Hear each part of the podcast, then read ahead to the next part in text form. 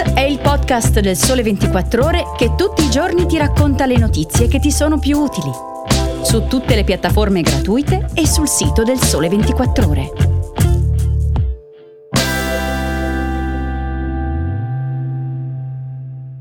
L'Italia delle isole nascoste, profumi da assaporare e i record delle aste di gioielli. Ciao, sono Chiara Beghelli. Oggi è domenica 21 maggio e sto per raccontarvi storie, itinerari, persone, oggetti scelti fra i più interessanti della settimana. Benvenuti nell'edizione weekend di Start.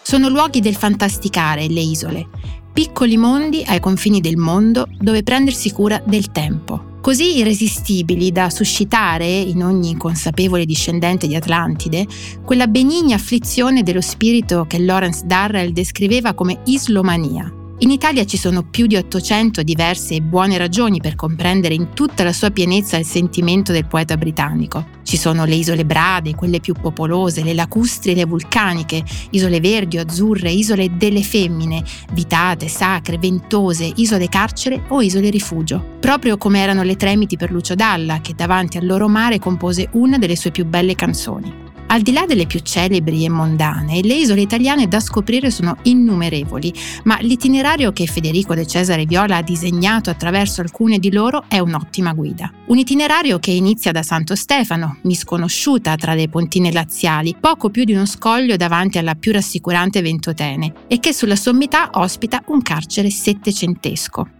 Chiuso dal 1965 vi fu imprigionato anche il partigiano Sandro Pertini, futuro presidente della Repubblica, e oggi sta diventando un polo museale e un campus dedicato a studi sull'Unione Europea. In Toscana invece c'è un'isola con un carcere ancora attivo, ma anche luogo di lodevoli esperimenti. A Gorgona, infatti, i detenuti producono un ottimo vino bianco da uve vermentino e ansonica.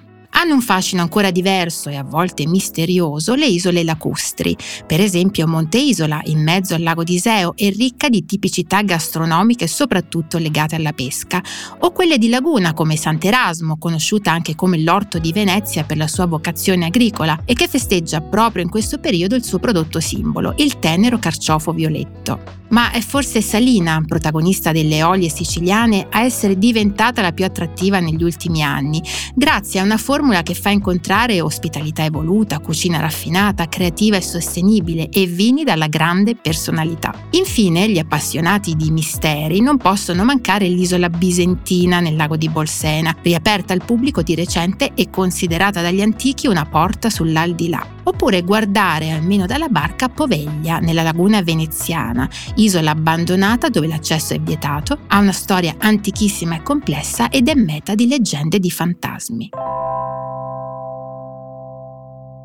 Alzi la mano chi non ha mai avuto questo desiderio, assaggiare e non solo annusare i profumi gourmand, cioè quelli con note golose come vaniglia, cioccolato, frutta esotica e caffè.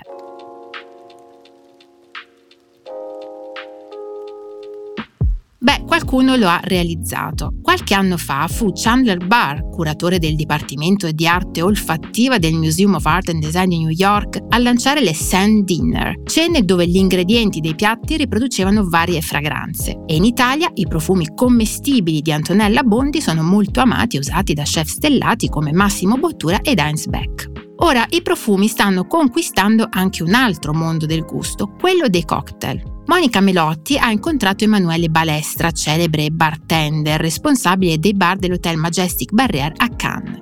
Le essenze estratte dalle 70 piante del suo giardino aromatico arricchiscono i suoi cocktail, facendoli diventare veri profumi da bere. Un solo spruzzo di miscela di verbena e pesca bianca trasforma una champagne, racconta il bartender, e il Bloody Mary diventa diverso da qualsiasi altro con una spruzzatina di limone di mentone e basilico thailandese. L'Accademia del Profumo intanto ha proposto un corso di cucina profumata a cura di Italy dove la chef Caterina Mosca insieme al naso Luca Maffei e l'azienda Atelier Fragranze Milano ha creato tre pietanze abbinate a note olfattive. Dunque la magnolia è arrivata sul riso integrale, il bergamotto ha incontrato i legumi e il crumble di fragole è stato reso ancora più goloso dall'aroma sorprendente del legno di sandalo.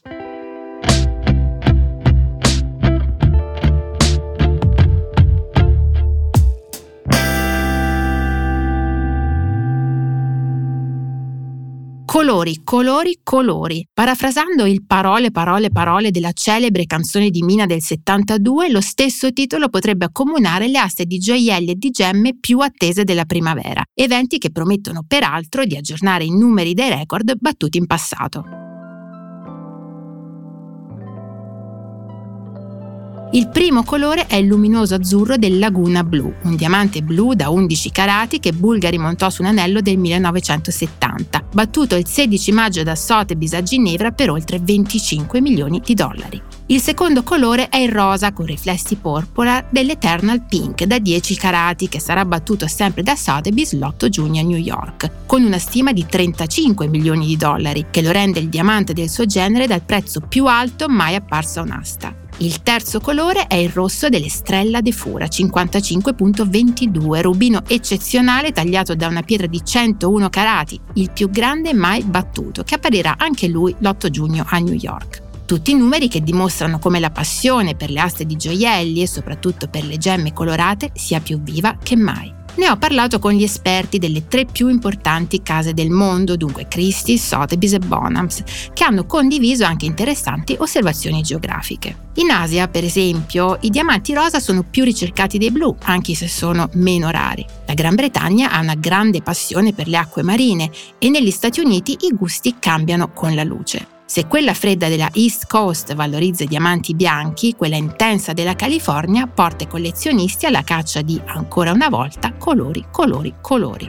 Infine vi segnalo due appuntamenti da mettere in agenda per la prossima settimana. Il 27 maggio al Museo di Arte Contemporanea di Termoli apre la mostra della 63 edizione del Premio Termoli, uno dei più longevi dell'arte italiana, visto che è stato fondato nel 1955. Nella sua lunga storia, il premio Termoli ha consentito la creazione di una ricca collezione che è stata affidata alla Fondazione MACTE nel 2019. Previste due sezioni, arti visive e architettura e design, con i lavori di circa 20 artisti internazionali, fra i quali la giuria, guidata da Cristiana Perrella, sceglierà quelli che vinceranno ed entreranno così a far parte della collezione permanente del museo.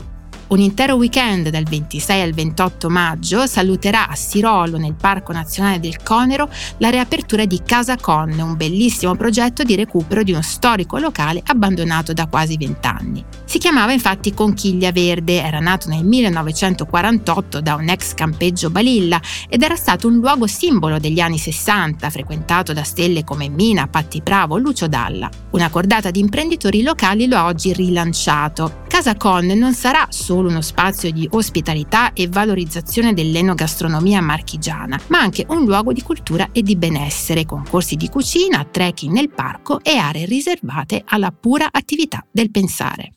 Il viaggio di questa settimana termina qui. Prima dei saluti però vi lascio con un pensiero di Aristotele. Educare la mente senza educare il cuore significa non educare affatto. È tutto, grazie per avermi ascoltata, vi auguro una buona domenica e vi aspetto alla prossima puntata.